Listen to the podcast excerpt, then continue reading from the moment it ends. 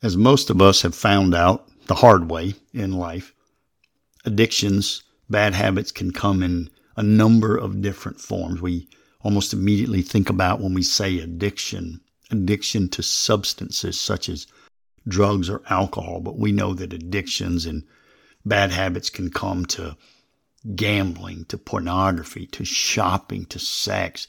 We can get addicted to another person or to the approval of other people. We can get addicted to eating or not eating. And on it can go.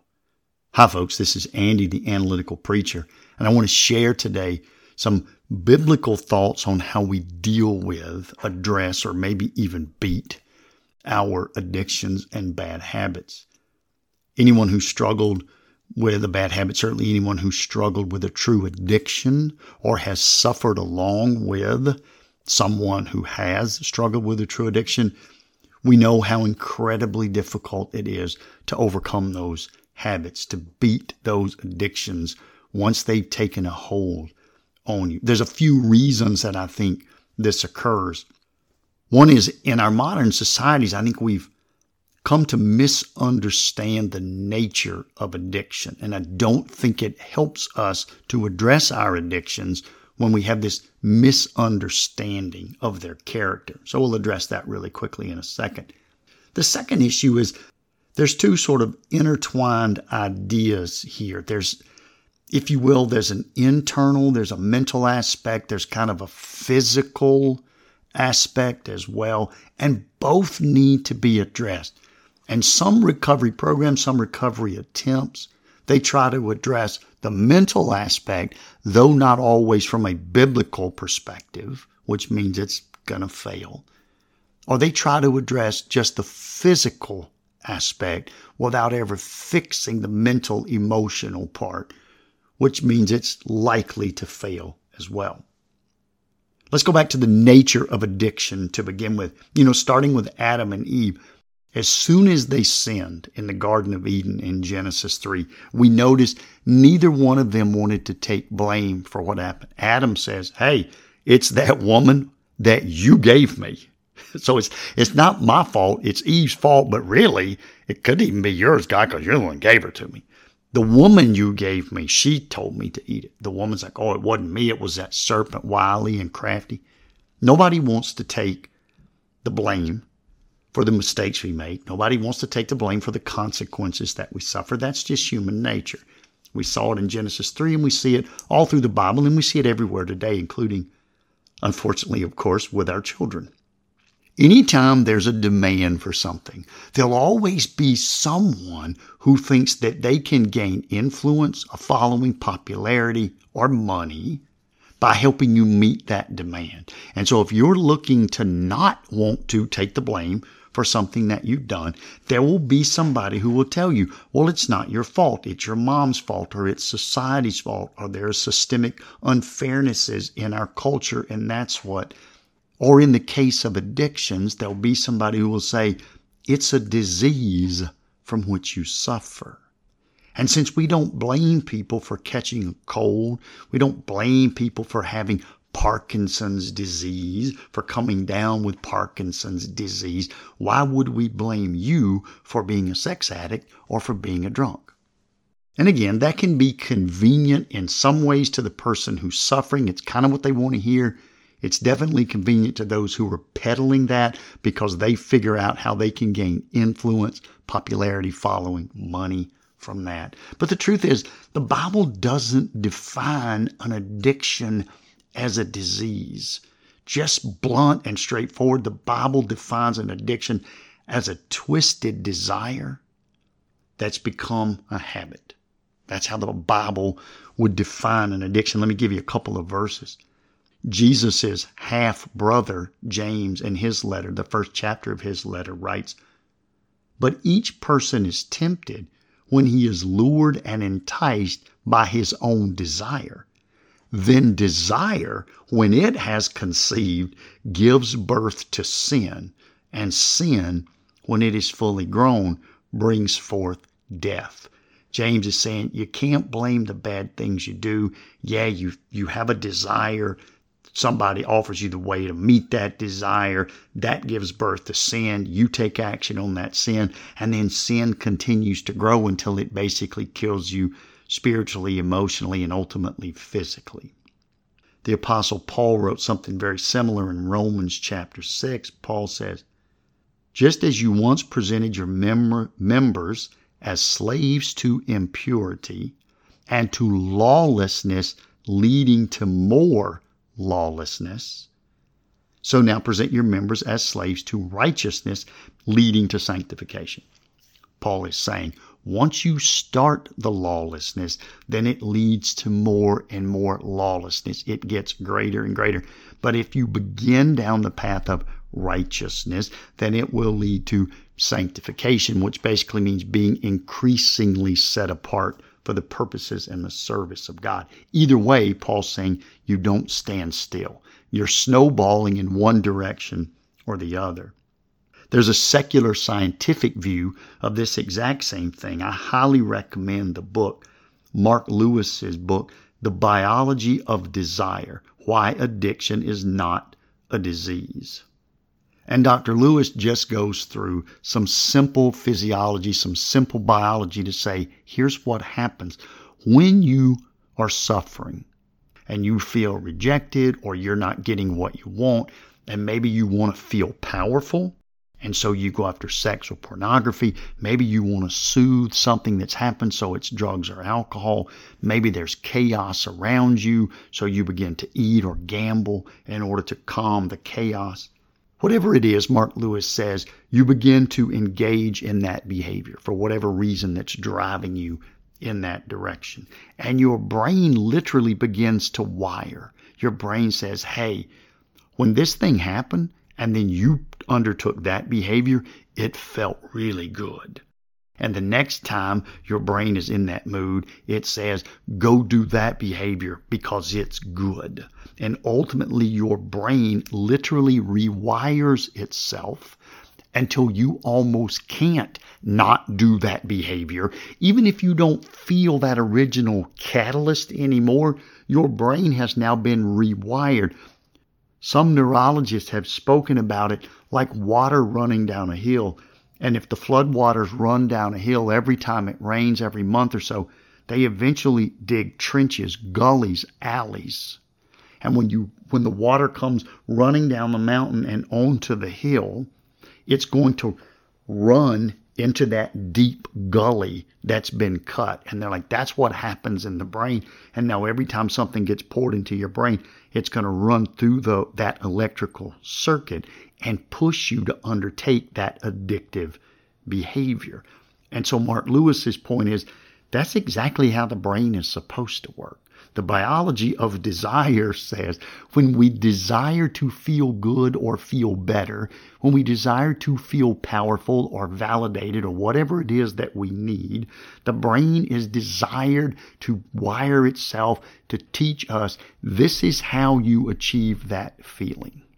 So not only are addictions not a disease, addictions are actually a function of the brain working the way that it is supposed to work.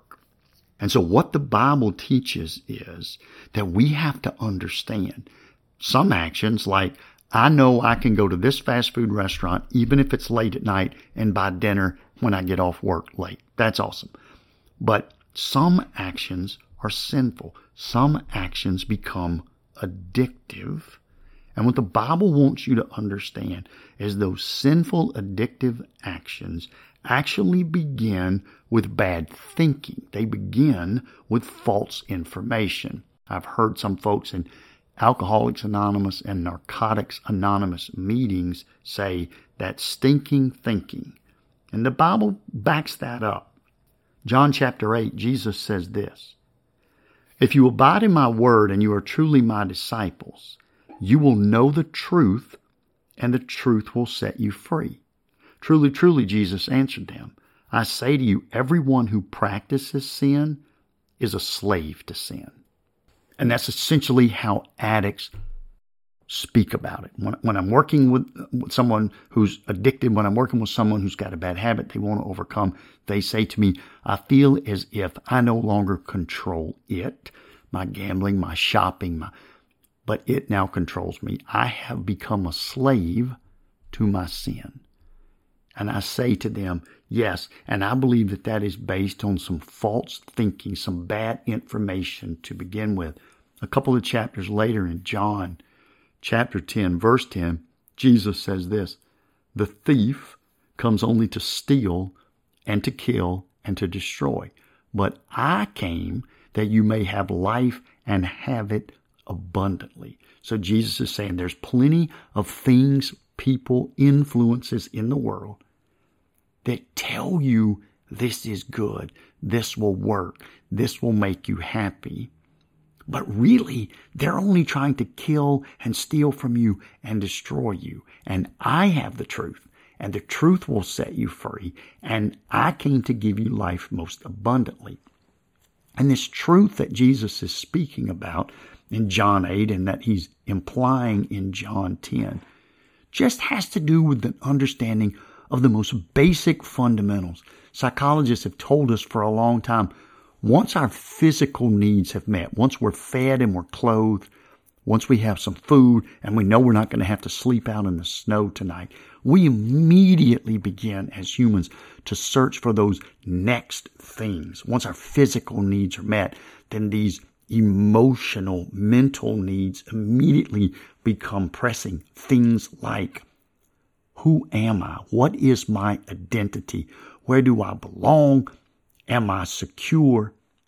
What can I do to stand out? I want to make a difference. I want to be good at something. I maybe even want to be better than everybody at everything. And it's those basic fundamental questions that Jesus is talking about. The truth will set you free. So who are you? What is your identity? Well, the Bible says that you're God's adopted child. Am I loved? Am I accepted? How can I be validated? Well, Christ loves you. God loves you. God so loved the world, he sent his only son. The son loved you so much. Romans 5:8 says that even while you were a sinner, he died for you on a cross. Do I have a place to belong? Yes, you belong in God's kingdom with your brothers and sisters in Christ who are also God's adopted children. What's my significance? What's my purpose? How can I stand out? How can I be good at something? And the Bible says, God wants to use you, your unique personality, your unique situation and circumstance in life, your unique talents for his eternal purposes. You have the ultimate significance. You just have to get in with church and church people. Realize that that's who you are. That's where your love and your validation is going to come from. That's where your acceptance and your belonging is going to come from. Your ultimate future is perfectly secured by the power of Jesus Christ. And you can be a somebody by working in God's kingdom on his eternal plans.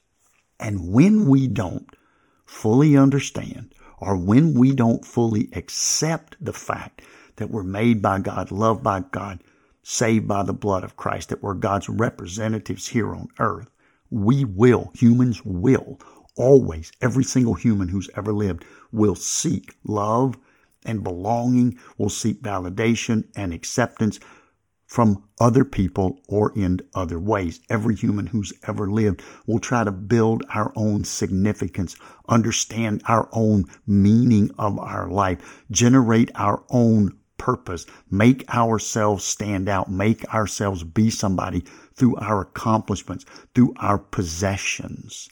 And when we can't, through other people, through our accomplishments, through our possessions, when we can't get the feelings that we want, when we don't feel like those needs are still being met, then we increase the competition against others. We work harder to outdo others. We may begin to lie to them. We may begin to manipulate them, cheat them, etc. But we never fully find love, acceptance. We never fully find purpose and significance. And so we really end up with one of two options. One option is try harder, work longer. Another option is just withdraw and give up and soothe yourself with things like drugs, alcohol, gambling, find your power and significance through pornography, etc. And so as I pastor people on a weekly basis who are struggling with unhealthy relationships, with food addictions, with drug or alcohol addictions, people who are overworking and their families are tired of it, they're gambling away their money, they're trying to, as I speak to them about these issues, about their addiction to pornography or to sex, it always comes down to they're trying to soothe over some failure or some haunting sense that they're missing out on what they most need and most want in life. And Jesus is saying every fundamental need that you have, identity, acceptance, significance, purpose, meaning, belonging, every fundamental need you have, I supply. Every fundamental need you have, my kingdom and my church supplies. And you are held captive, enslaved by your sins because you've not allowed that truth to set you free. Paul writes about it in Romans 12, the first two verses. Paul writes, I appeal to you, therefore, brothers, by the mercies of God, to present your bodies as a living sacrifice, holy and acceptable to God, which is your spiritual worship.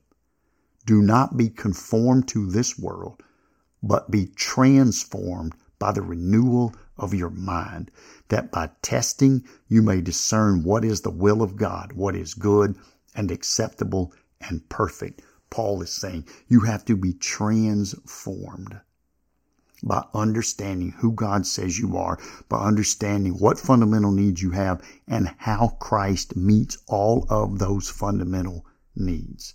Your mind must be renewed and you must be mentally transformed by that renewal. Do not conform to the world. The world will tell you significance comes from your relationships, from your children. Significance comes from your money or from your job or from your accomplishments or how much you have to brag about. And when you try to feel like you're loved, you're needed, you're a somebody, you're better than others, you can do things other people can't, when you try to build yourself, your self-worth, your self-esteem, when that's the foundation of your life, and that's who makes you somebody, and that's what gives you security and significance and purpose and meaning and love, you will always have a hollow spot. And then you're either going to try harder to fill that hollow spot with these worldly ways, or you're going to repent and allow your mind to be transformed by the truth that Christ offers every fundamental need that you have. And the second part then, once you understand the reason I reached for the thing that I'm now addicted to begin with, and again, it could be anything from unhealthy relationships to methamphetamine, but when I first reached for that thing that I've now become addicted to, it was because I was trying to fill a fundamental need that only Christ can fill for me. Once I understand that and have some idea of what that fundamental need is, again, significance, security, love, acceptance, purpose, meaning, once I understand what that fundamental need was and how Christ can meet it, then I need to aggressively work in a church with Christian people to understand how I can pursue the righteousness that leads to sanctification that Paul spoke about in Romans 6. And really, until you take that step, it's very, very difficult to beat an addiction because the addiction started to fill in a hole, to fill in a hollow spot. And until you understand what else can better fill in that hollow spot, that spot's still there. But remember, we talked about the neural pathways that become entrenched in our brain.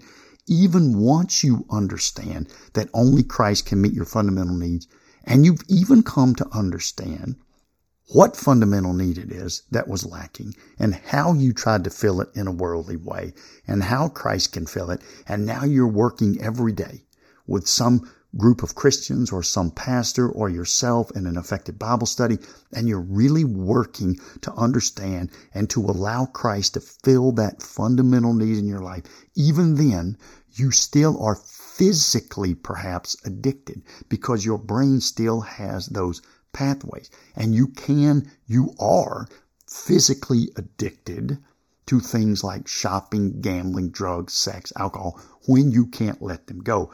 And so there's a second piece that we have to undertake in order to overcome, in order to really beat and put behind us our addictions. Let me read a couple of verses from James chapter 5. Again, the half-brother of Jesus. James says, "The prayer of faith will save the one who is sick, and the Lord will raise him up. And if he has committed sins, he will be forgiven. Therefore," James says, "confess your sins to one another and pray for one another that you may be healed. The prayer of a righteous person has great power as it is working." That word there that is translated as sick in almost every other case in the New Testament, that word, which was originally written in Greek by James, is translated as weak. And sometimes it's spiritually weak, and sometimes it's physically weak, and sometimes it's emotionally or mentally weak. And I think James meant all of those things here. The prayer of faith will save the one who is weak. The prayer of faith will save the one who is weak in their addiction, who is weak in their habit, who is weak mentally or emotionally, who is weak and maybe even becoming physically sick because of their addiction. James was writing this to be all-encompassing. What do I do? Well, I need to pray, and I need to have others pray for me. But there's one more step, James says. You need to confess your sins to one another that you may be healed. I think James was the first one to say, look, when you have sins, and the sins are so bad, because sometimes we can cuss or we can drink a little too much, and it doesn't really make us weak. But James is going, when you've got to that point that you are mentally exhausted, emotionally and spiritually wrecked, and now even physically becoming sick. And again, the individuals I try to address who are dealing with addictions, they speak about that. They speak about just becoming mentally and emotionally tired and weak and exhausted with their addiction. And James says, when you get to that point, I think he was the first one that says, you need an AA sponsor. That's what I think James is saying here. Those who've been through an AA program, a Narcotics Anonymous program, a Celebrate Recovery type program, you know there's often a sponsor involved, someone who has been through the same issue that you're now going through, who helps you through it. And here's the reason that's so important. You need somebody that you can trust who's going to understand, not judge you. Once you come to a Christian and say, I'm struggling with this. I'm struggling with gambling, with drinking, with sex, with pornography, with overeating. That person should say, I'm glad you realized that that's bad. Let's confess it. Let's overcome it through the power of the Holy Spirit in your life. So you need to find someone who's going to understand that, who wants to desperately help you, not someone who wants to judge you. And you need to confess to them what the issue is so that it is out in the open, because too many addictions are hidden, and that allows them to keep growing, allows them to keep running. Put it out in the open with somebody or a group of somebodies, and then have the person that can hold you accountable so that when you feel like gambling, you call that person. I know I shouldn't. I know we've talked about it. Every fiber of my being right now says, I want to gamble. Every fiber of my being says, I want to drink. Every fiber of my being says, I want to look at pornography. And you need that person that you can confess your sins to and that can hold you accountable. They touch base with you. How we doing today? And when you're at your lowest points and the temptations get the greatest, you touch base with them. You may have to change your environment because it may be a certain person, a certain activity, a certain place you go that triggers that neural engineering, that neural rewiring in your brain to fire. And then that fuels that desire for that addictive property, for that addictive behavior. And so we have to be really smart and say, I am physically chained to this addictive behavior. I'm going to need to change the people in my life, maybe the places in my life. I'm going to need to change when I'm alone, why I'm alone, how I'm alone. And I'm going to need somebody that can pray for me, that can check in on me and somebody that I can go to so that when that desire to repeat that addictive behavior reaches its pinnacle in my life on this day, in that hour, in that minute, I have someone I can turn to that can, quote unquote, talk me off the ledge. So you need that person to help you until you understand why you got to that point and what fundamental need that you're not allowing Christ to meet. It's very difficult, even with the best sponsor and the most aggressive accountability. Even with moving to a new town, making new friends, it's just so difficult to do. Address the emotional, spiritual part first. Who are you? What's your identity? What are you doing with your life? What's important? Where do you get love, acceptance, validation, security, etc.? Address those parts of your life. Allow Christ to address those parts of your life. And then get really serious that addictions are physically manipulating, and figure out how you can change environment, change jobs, change people, avoid even folks in your family, and get a sponsor or two, get a Christian accountability partner or two or three that you can be honest with and that can hold you accountable and that you can call in a moment's notice until you can rewire your brain that when these feelings, when this desire comes over you, you've now retrained your brain that you're not going to run back to that old habit, but instead you're going to do this. You're going to meet with this person. You're going to pray with that person. You're going to undertake this behavior instead. We absolutely can rewire our brains. Even at the ripe old age of 70 or 80, you can still, the brain is what neurologists call very plastic, very elastic. You can rewire your brain into non-addictive, non-sinful behaviors. I see it happen to people all the time. It is exceedingly difficult to do. Address the emotional, spiritual part first, and then get very serious and very aggressive about putting people around you that can help you, work with you, hold you accountable, and be available to you until you can, through nothing but pure repetition day after day, rewire that brain into a new way of thinking. Best of luck to all those who are struggling with addictions. Best of luck to all those who are trying to help others through addictions. I seriously recommend that you find a Christian counselor or a Christian pastor that can help you understand how Christ meets the fundamental needs in your life. And I will pray for you and pray for those individuals that you go to for that pastoring. Thanks so much for listening. Until next time, this is Andy.